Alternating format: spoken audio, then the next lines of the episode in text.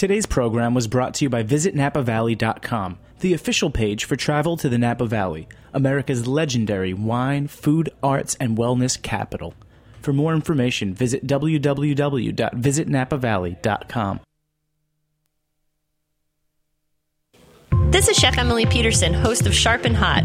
You're listening to Heritage Radio Network, broadcasting live from Bushwick, Brooklyn. If you like this program, visit heritageradionetwork.org for thousands more.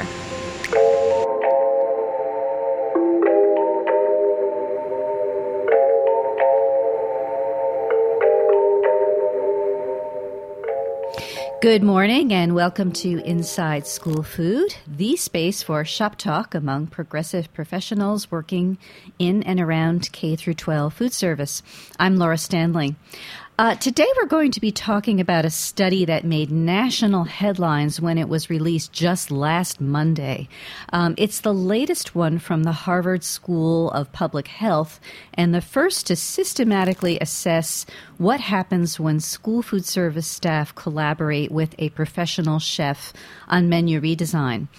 When we posted news of this study on the Inside School Food Facebook page, also last Monday, we got more than 550 views within the first couple of hours. And, and after that, we stopped counting. The views are still piling up by the hundreds.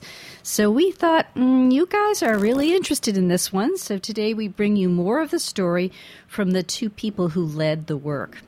Uh, Dr. Juliana Cohen, who is the lead author on the study, is a research fellow in the nutrition department at the Harvard School of Public Health. Um, some listeners will remember that Juliana, uh, from, from last June, when she joined Inside School Food to talk about another study that was also very much in the news, um, and that one was about the impact of stricter nutrition standards on consumption and food waste.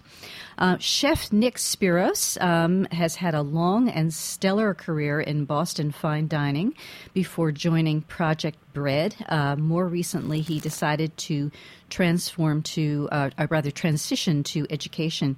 He was studying to get his teaching license when he received the offer to work with children as a chef with Project Bread. Um, and a little bit about Project Bread. Um, it's based in East Boston, Massachusetts, and it's a statewide anti hunger organization serving people of all ages, cultures, and walks of life. Project Bread's schools based projects include a Chefs to School uh, Chefs in Schools program in Boston and three other districts in the region. And it was this program that attracted the Harvard researchers and the study's co funder, which is the Arbella um, Insurance Foundation. So, Juliana and Nick, thank you so much for joining us on such short notice today. Thank you so much for having us. So, Juliana, yeah. So, Juliana, I'd like to start with you. Um, there are a couple of ways in which this study is a first, which I think explains much of the excitement around it. You want to unpack that a little bit? Sure. So, this is the first long term study to examine both a chef based initiative as well as choice architecture, and this uses environmental modifications to nudge students towards healthier food choices in schools. And these initiatives are similar to those promoted by Michelle Obama's Chef Moves to School initiative, as well as the Smarter Lunchroom movement, which uses this choice architecture techniques and is already in over 15,000 schools nationwide. Right. And I should just clarify for listeners that when we say choice architecture, I'm glad you mentioned Smarter Lunchrooms movement. We've actually done an episode on that on, on Inside School Food. By that, we mean the kind of interventions um, at the point of uh, sale, moving the food around so kids notice it differently, uh, presenting it more attractively, giving it uh, appealing names, that, that kind of thing. That's exactly right. Yeah. And then the, the third thing that's a first about this study is that there's actually a new cookbook for K through 12 that came out of the project. Nick, can you just tell us briefly like what, what that's about? and What's in it? Yeah, so we have a lot of different ideas that we had used either during the school um, visits with the kids in, in the cafeterias, and also that we had asked for from a few other school districts from around the, the state to participate in that. So we got a bunch of other uh, cafeteria staff and other chefs that may be working with uh, with other schools as well. So it's been pretty amazing with that. Right, it's a big fat cookbook full of new recipes. Um, so Juliana, t- tell us, you know, how the study it went for two years. Um, tell us when when you did it, um, and yes, let's start with that. When and where was this conducted? Sure. So this study took place through the 2011-2012 school year in 14 elementary and middle schools and two urban low-income school districts. And this was a very large study. We examined data from over 2,600 students in grades 3 through 8. And on average, the students were about 11 years old, and they ranged from about 8 to 16 years. Mm-hmm. So it was over the course of two years, is that correct? This is over the course of one school year, so 2011-2012 school okay, year. Okay, so it was. So you were you were studying um, consumption in these uh, schools before the new nutrition standards went into place. So does that would you say undermine your conclusions in any way, or were you working with the standards as as they were anticipated they would go into effect in 2012? So this, yeah, this did not undermine the study results as, at all. In fact, I think that it made them all the more important because now with the new USDA school meal standards, there's been concerns about plate waste in these schools. And what our study found is a really important way to decrease plate waste, to get students to eat more of the healthy meals. And we found that largely this was due to the chefs creating these healthier but more palatable school meals the students really enjoyed. Okay, we'll get to that in a minute, but first I just want to establish what kind of districts we're talking about. What was the, um, your sort of in general, the, the free reduced rate and the demographic of the kids? So, generally speaking, this was a low income school district, so roughly 90% of the students were eligible for free and reduced meals. Okay. And largely, it was a, a, largely Hispanic population in these schools. Okay. And outside of Boston, right? That's correct. Okay. Um, so, and the methodology for measuring what they what was going on was your basic plate waste uh, study, right? That's correct. We use the gold standard, and what we do is we measure exactly what every stu- single student selected and consumed. So we go in, we get baseline measurements of the foods before they're provided to the students, and we weigh them. So we know what they weigh on average before students have consumed them.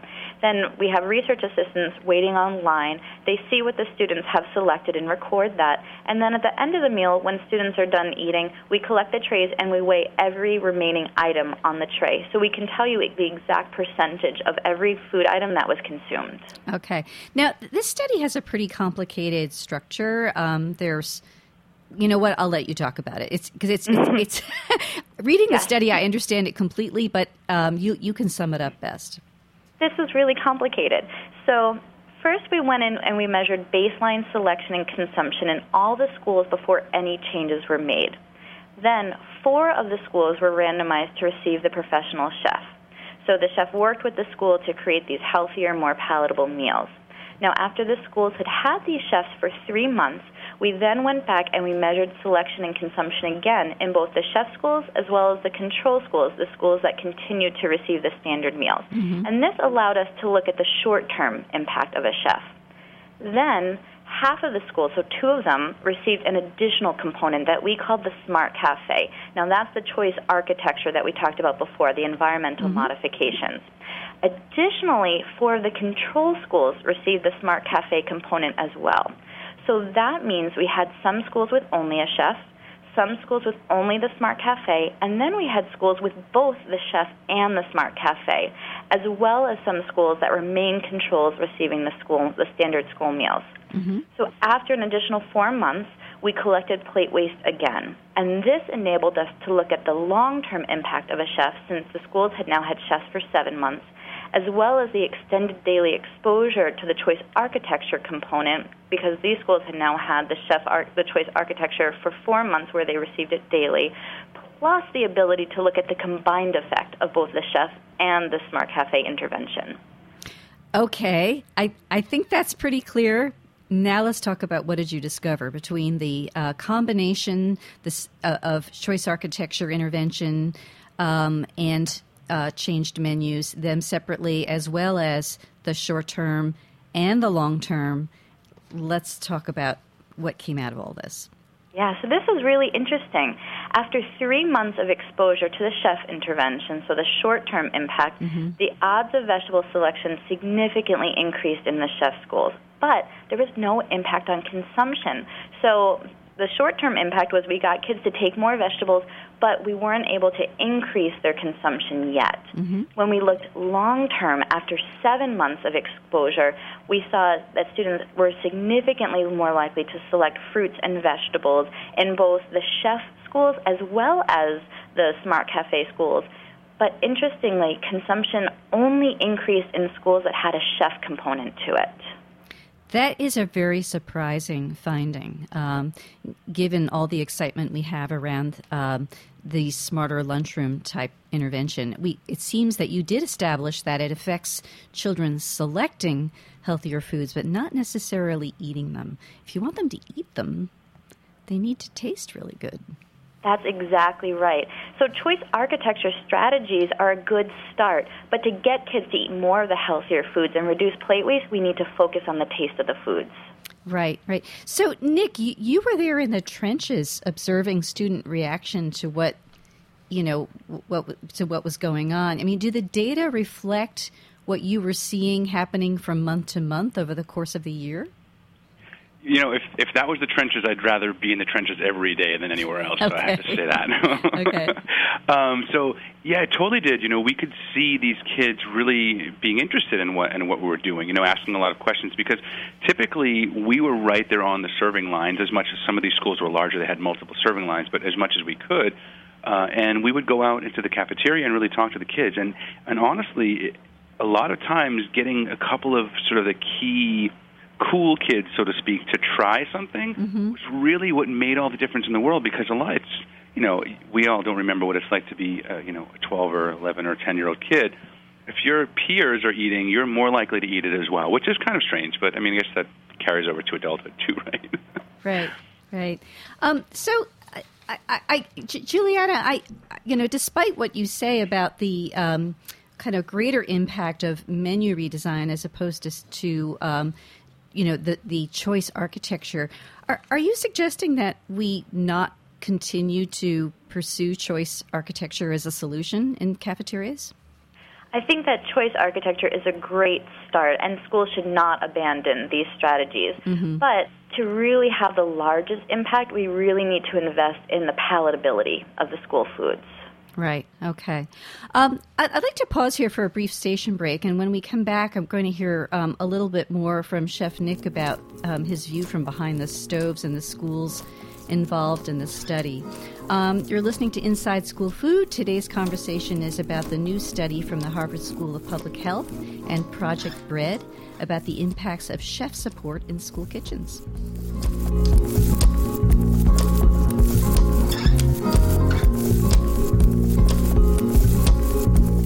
Today's program was brought to you by VisitNapaValley.com. Welcome to the Napa Valley, North America's legendary wine and food capital, where the art of living well is defined and each season holds a story waiting to be discovered.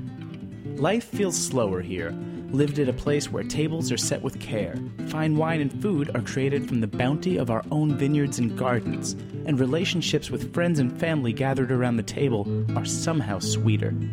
When planning a trip to the Napa Valley, we invite you to visit the destination's official visitor website, visitnapavalley.com, or stop by Napa County's official visitor information center, located in downtown Napa, where our friendly and knowledgeable community ambassadors can assist you in creating your own legendary Napa Valley experiences. The Visitor Information Center is located at 600 Main Street Napa and is open from 9 a.m. to 5 p.m., seven days a week 360 days a year. Your invitation to experience the Napa Valley beckons. Take a deep breath, lose yourself in our quiet green and golden hills, renew your body and spirit, taste our legendary wines and cuisine, and experience the people who make this valley like no other in the world. For more information, go to visitnapavalley.com. Welcome back to Inside School Food. If you follow headlines in school food, you know about the study from the Harvard School of Public Health that was such big news last week. The findings that kids are enthusiastic about healthy food when it's prepared with skill and care were surely not surprising to any school food service professional who is preparing healthy food with skill and care. But we all know that data speaks louder than anecdotes. So the data set from this project is welcome indeed. Um, uh, you know, before we go to, to Nick, Juliana, there's a couple questions I, I, failed to ask in the first half, and, and that is um, some of the differences you observed in, um, you know, you, you were looking at three categories vegetable consumption, entree consumption, and fruit consumption. Um, can you just break down like how how those patterns changed over the course of the study? Because you saw more jumps in some areas than others, and so forth. That's correct. So overall, we didn't find large impacts on entree selection or consumption. We found that, generally speaking, students selected an entree, and that would be your um, meat or meat alternative and your grain, and mm-hmm. typically combined. Um, but where we found large differences was with the fruit as well as the vegetable consumption. Mm-hmm. Um, and so in the chef arm, we found that students consumed significantly more of these as well as selected more of these. Um, so overall, their diets substantially improved.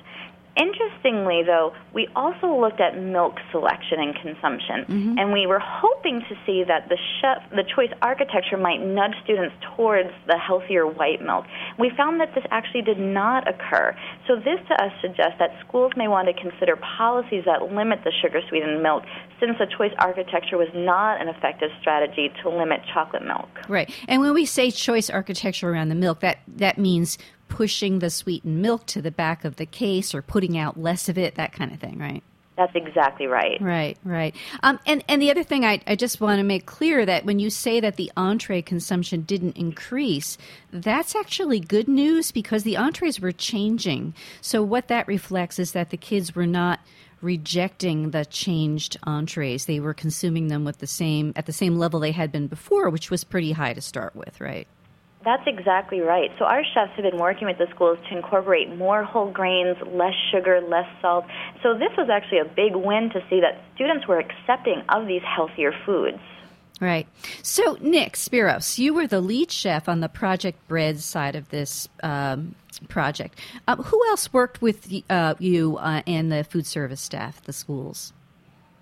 In the schools, you mean, mm-hmm. or the other chefs? Right. I mean, who else from Project Bread, or was oh, it just so, you? so from Project Bread, there was uh, two other chefs, Guy Copy mm-hmm. and Kirk Conrad. Kirk Conrad's been working for Project Bread in, in the um, Boston School District for several years. He was sort of like the forerunner, I guess, of of this kind of project. Right. And so it was, and sorry, go ahead. Yeah, and, and how much did the um, school food service staff see of you guys? How often did you visit each site during the duration of the study? I was there, so I was working in different schools five days a week, and I tried to hit. We sort of we had the schedule of every few months going through. So I would see a school, one specific school, for three months, one day a week, mm-hmm. and then we'd rotate to a different set of schools. Right. Uh, and yeah. go ahead. That's all. Yeah, that was going to and so Guy Copy, he went to a, he was there a couple days, and and so was in Kirk. So I was in the schools more than the other two guys because they had other responsibilities in other districts. Right, right. So they were seeing a lot of you, but it wasn't every day. They were mostly on their own with this. Yeah, I would say so. Yeah, I mean, we we had I always had an open line of communication with them. I told them my call-in hours were between 6 a.m. and 11 p.m. That's right. it. okay. Yeah, right, right. So, how how did you work with them? You know, how did you initiate the relationship and introduce the project goals? You know, uh, it's this is a lot. You know, looking at the cookbook, you were you were really asking a lot of them. So, how, how did that work out? Yeah, so it was. It, there were some times where it was pretty rough, to tell you the truth. Uh, there were a few folks who just didn't want to buy into it, but there was a couple that really were just stellar. You know, they really took this under their wing, and one of the schools that was a school that was amazingly bare bones. It had an oven and um, a food warmer, and it had a, a, a hot water dispenser. And we were able to make some of these. Some of these recipes came directly from that school which really is surprising because we just sort of use the ingenuity of my skills as a professional chef and her skills as being a you know a cafeteria worker and cafeteria manager for over 20 years. Yeah, yeah. So when you say these were challenging recipes, give, give me an example of a recipe that has a lot of steps and called for a lot of new techniques that were not familiar to them. Yeah, so one of the things that we did was uh, I was trying to see if we can work out a different kind of sloppy Joe recipe that was really from scratch. And and I'm not a big into hiding vegetables into food, mm-hmm. but I found that if we ground we ground up a lot of carrots and a lot of fresh veggies and even mushrooms um, and put those in there, and you didn't even notice the flavor difference, which was really cool because the, the, we used real ground beef. And that really sort of, you know, those other vegetables absorb the flavor. So that was one of my favorites, and that really was a huge success with the kids. And um, Another one was we. I tried a lot of different vegetables because I'm big on trying to get the kids to eat veggies because mm-hmm. I think enough. A lot of us don't eat enough vegetables at home. So I made um, a really nice homemade salsa, which was sort of combining fresh ingredients with some of the dry. I mean, the, the, some of the canned ingredients that they had already had gotten from the government. And mm-hmm. my favorite was probably the the cumin roasted broccoli that I that we did. We just just tossed some broccoli florets with some oil, salt ground cumin and a little bit of orange zest, or I, I would tell the kid, the, the ladies, you know, you don't have to use this because it's a pain in the neck sometimes. And I have sort of pie in the sky ideas as a chef. So, mm-hmm. but then we just put it onto a sheet pan and roast it off until it was it was crunchy, and the kids really liked it because right. it was a different take on just that sort of steamed, over steamed vegetable that they were used to. Right. Which yeah. So so uh, you had told me this before that you started out with you know as as a chef accustomed to a white tablecloth environment, you started off with these kind of ambitious pie in the sky ideas. Talked to the staff and found out that you needed to simplify things. So it sounds like they had to teach you a lot about school food. Oh, of course they did. They yeah. really taught, they showed me that I need to calm down. You know, right? because I really, you know, when I cook for my kids, I cook with my kids often at home. Um, and we do a lot of you know restaurant style food, and I they expect that when when we're eating dinner together. They're like, "Well, what's this is all we're having for dinner?" You know, so it's kind of funny, but they're they're really you know I, I like that the idea that they pushed me to to really streamline my thinking because I wasn't in a fine dining restaurant anymore. Right, right, and and I guess that the um, both the the cost, uh, the budget restrictions, and the nutrition restrictions must have come as such kind of a shock to you at first. It was a little bit, but you know, to tell you the truth, you know, you'd, you'd be surprised working in fine dining. that the cost restrictions are amazing, you know, because you're trying to not overcharge everybody, but use really beautiful ingredients. So I was really still accustomed to the idea that I needed to really be careful and utilize everything that I was, you know, ha- without having any waste. So it was that wasn't too much of a stretch for me, but it was definitely a, you know a new sort of a new way of looking at things. Right, right. So, so, um, so a big change in the way you prepared the veg. And, and Juliana, right. um, at the end of the study, what was the percentage jump in vegetable consumption from the beginning? Um, so we found a substantial increase of nearly about 20%, um, or actually rather, um, about so the overall consumption um, was over 30%. Mm-hmm. Um, so this translated to about two and a half servings of vegetables per week.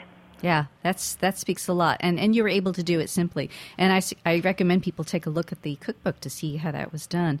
Um, so, and and then let's look at the entrees, Nick. Um, you know, you you mentioned a few. Um, that that were really popular. But I understand that um, you you for this particular study you focused on those that had more of a, a Latino or uh, Mexican tradition behind them because of the demographic of the schools. Yeah, um, a lot of Hispanic folks, definitely. Yeah, yeah. So you know, kind of simple, homey foods in the Mexican tradition, but you had to make them with whole grain, lower fat, and sodium. Did the kids complain about that?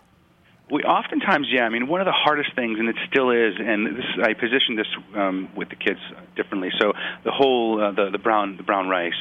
Most people aren't used to eating brown rice. Mm-hmm. I think it's kind of strange that you know that is probably the the most natural way. To, it is the most natural way to eat the rice, but most of us are so used to eating white rice. So I would tell the kids, listen, this is what you're going to be getting. These regulations aren't changing, so mm-hmm. you need to make sure that you get used to the, the flavor of the brown rice because it's not going away. As long as you're in school, this is what you're going to get when you get rice. Right. So you know, I was very honest with the kids about that, and they I think they appreciated that because they they just I saw I saw a lot of kids just eating it. I'm like, and and you know, once you get used to the flavor of it, I think it's not so bad because we really jazz it up. You know, we try to make it you know Spanish rice, or we make you know a Chinese stir fried rice or something like that. You know, so the things that that were fairly familiar, they, they were familiar with right flavors. Right, right. And, and and you told me that when kids came to you and said that's not how my mom makes it. Your answer was what? I am not your mother. and it's pretty simple. And they just looked at me with shock and awe. And I just was like, I, I don't want to be your mom. I don't. I'm not going to cook like your mom. I don't have the same experiences. So don't expect this to happen again. Right. and right. it was funny. I got some funny responses, which you know, I love kids. I love working with kids because they're so honest, and I do my best to be as honest with them as possible, just as they are with me. So it's a pretty interesting relationship we have. Right, right, and and and I know that part of the the work in this study was um, kind of getting getting you know at their level and doing tastings um, in advance of menuing the new items. Uh, you know, what what did you do, and how did that go over?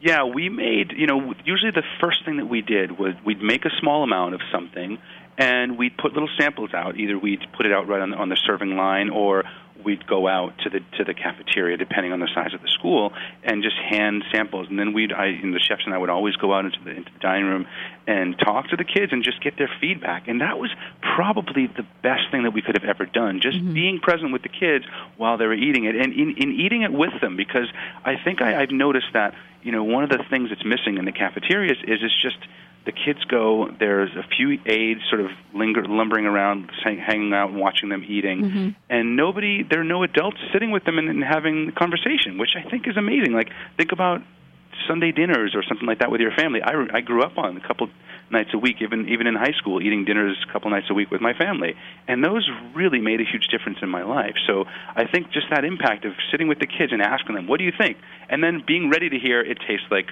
crap or it tastes like whatever, and then mm-hmm. I have you know ways of handling that as well, which are very funny and maybe inappropriate for talking on the radio about. But I'm, I'm glad to hear you talk about this because these are details that don't make it into uh, the text of the study, but it's an important backstory and, and part of getting that acceptance. It is because you know I, I often talk to kids about um, the you know I, I always bring my children into the conversation, which really helps, and I often bring in the pediatricians. I say, listen, you know, because we all tend to trust the doctors, you know, and I say to the kids, we need. The, doc- my doctor told me about my kids when I was freaking out that they weren't eating.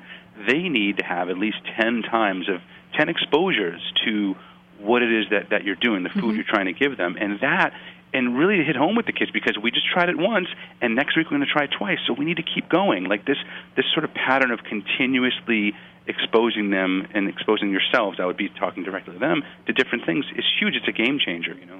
Right, and and the study makes that really clear with the way it's designed, um, showing that uh, the less impact in the you know the first half of the year and a much greater impact uh, at the end after the kids have had so much exposure. So you know what you said to me, Juliana, is that really you know confirms what we already knew that you really can't give up after the first two tries. You've got to keep um, exposing kids to the new foods. That's exactly right. Schools should not abandon healthier foods if students initially reject them. Right, right. So, so Nick, you you were very keen to introduce fresh meat and poultry. It's all over your recipes, and and that's considered a no no in many and perhaps even most school kitchens. I mean, how successful were you in convincing food service directors involved in this project to accept raw product for this project? Well, we really talked about price about, on that. You know, I mean, Mm-hmm. certainly having us there was easier. You know, we uh, we were there to sort of mind the shop, so to speak. But it, it was a little confusing because all the, the the folks who work in cafeterias are ServSafe certified. You know, which is the certification that we all need to be handling food. Um, so I, I was just pushed that we need to teach them, and as opposed to it seems that a lot of folks are just would rather have the absence of that and and just have it easier because they don't they're sort of scared, worried about the the the the situation of possibly getting someone sick Yes, from, from it's food worrisome, from yeah. foodborne illness. It's a huge thing, but you know if everyone knows how to if they're trained properly on how to handle everything, there really isn't an issue. I mean, I've been a chef for 25 years and I don't know that anyone's ever gotten food poisoning at one of my restaurants. right. foodborne Do, do you think? Do you think now that you're not in those schools that they're going to continue using raw meat and poultry in those recipes? That's tough to say. You know, I, I, I would hope so. I really do. But I think certain things, ground beef is certainly easier than getting raw chicken uh, because the, you know there's just less to, you know, there's less bacteria, so to speak. Right. It's it's and it's a great deal more common than raw raw chicken Right, for sure. right. So yeah. I would say definitely we I've seen every time I've gone back. There's always recipes with with raw ground beef, which is awesome. Some of the schools just can't do it. Some of the the smaller what we would call it bare bone schools. They Mm-hmm. would just have an oven with no stovetop or something like that. Um, those schools tend to get the pre-cooked stuff just because they really can't physically the the, the, Right. the infrastructure doesn't allow it. Right, an equipment challenge. So you Yeah. mentioned you mentioned cost, Nick, which is really important, um, and um, something that Juliana has talked a lot about with regard to the study. You know, your cookbook is full of recipes that call for fresh ingredients and lots of extra prep time. And even without the raw poultry or meat you know these are some of them are pretty involved. You've got recipes that call for house made velouté or sofrito as a starting point. You know a, a lot of districts might look at this and say wow it looks more expensive. You know what would your answer be to that? And juliana you could jump in on this one too. I would say that yeah, certainly it, it seems like it, you know, but if you're if you're really training folks how to do things correctly, you know, one of the things that I would always say to them to the ladies in the in the cafeteria because most of them were women, um, you know, make a ton of sofrito. You know, and then I say I do it at home, and I'm sure you do it at home. Think about the way you cook at home, but then just multiply it by fifty But you know, you can make you know five gallon bucket of sofrito, and then put it into small containers and freeze it. So that way, every time you need it, you grab what you need from the freezer, and it's there. You don't have to continuously make. So I I, I really introduced that sort of idea of of what we do in restaurants, you need to prep for a couple of days. Don't just make make a meal for just now, mm-hmm. because that's sort of what is that's sort of the perpetual thing that's going on is that they're cooking for today, Right. and you don't you can never get ahead. It's always important to be ahead, and freezing sofrito or or making you know a batch of velouté really isn't that difficult, but you need the confidence to do it, which I think a lot of folks lack. Right. So, so, so having you there to support them and making that move forward can be important. Um, Juliana, thoughts about the cost um, involved Yeah. in making the change? So I think one of the most important points is that there's this misperception that schools can't afford to collaborate with chefs. But the reality is that chef skills go beyond just making the foods taste better. Um, Nick can comment on this as well, but they also help with inventory control and the more efficient use of food. So food costs can actually go down for these schools.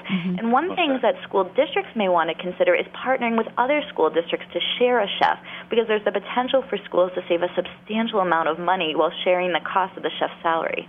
Right, right. Um, so, so Nick, l- looking ahead, um, do you think the schools, you know, you know, the, the raw meat poultry question aside, do you think they can continue to menu your recipes without your help? I mean, there's a certain amount of buzz that happens when a guy in a, you know, or, or a gal in a white coat turns up. Um, you know, if you know, what would you like to do going forward if, if you had the opportunity with these schools? I, I think the most important thing, as I always say, is training. You know, they need to be trained, and there needs to be a presence there of somebody like myself or someone who's like-minded. You know, mm-hmm. even of me, not even me. I don't, you know, I don't not looking at myself as someone who needs to be there. But you know, I think that it's important that there's somebody there that that can oversee what's going on because the reality is they're not getting they're not getting paid enough money to to you know have this sort of heaviness that that all these new regulations are bringing mm-hmm. and all the new prep work is bringing. So if someone's there to help guide them along i think they can certainly do it. I really hope that it I, that it sticks you know because it's so important. I, I hear people constantly talking to me about this like i wish you were in my school. I wish this i wish that. And mm-hmm. you know the reality is we're focusing on on those who are in the most need right now Right, right. I, I, I just like to point out that it's it is really great to have a professionally trained chef, but uh, you know there are many districts that um, are successfully introducing scratch cooking Absolutely. at the level of your cookbook without that help. I mean, the the, the salient thing is care and skill in cooking um, makes the difference. Um, and Juliana, for you going forward, you know, what kind of research do you think would reinforce your findings um, from this study? So we'd really like to, to replicate these findings now that the standards have gone into effect. um, especially around the selection um, component, because now we think about with the choice architecture how it helps with the selection of mm-hmm. fruits as well as vegetables.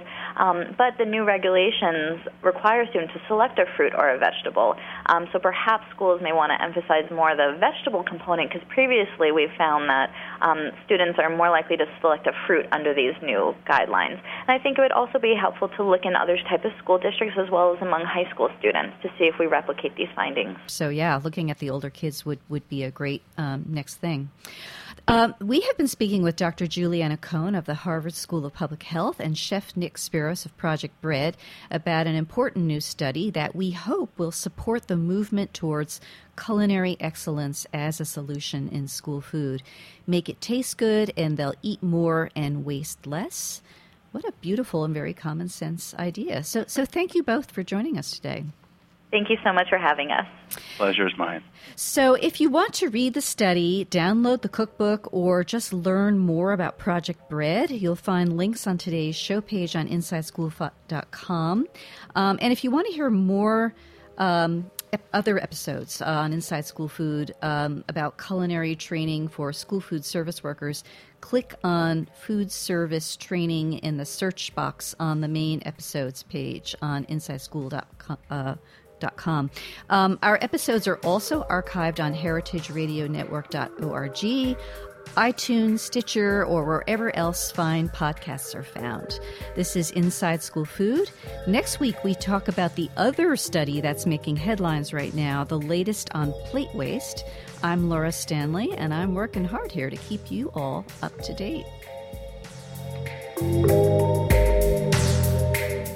Thanks for listening to this program on heritageradionetwork.org. You can find all of our archived programs on our website or as podcasts in the iTunes Store by searching Heritage Radio Network. You can like us on Facebook and follow us on Twitter at heritage underscore radio. You can email us with questions anytime at info at heritageradionetwork.org. Heritage Radio Network is a 501c3 nonprofit. To donate and become a member, visit our website today. Thanks for listening.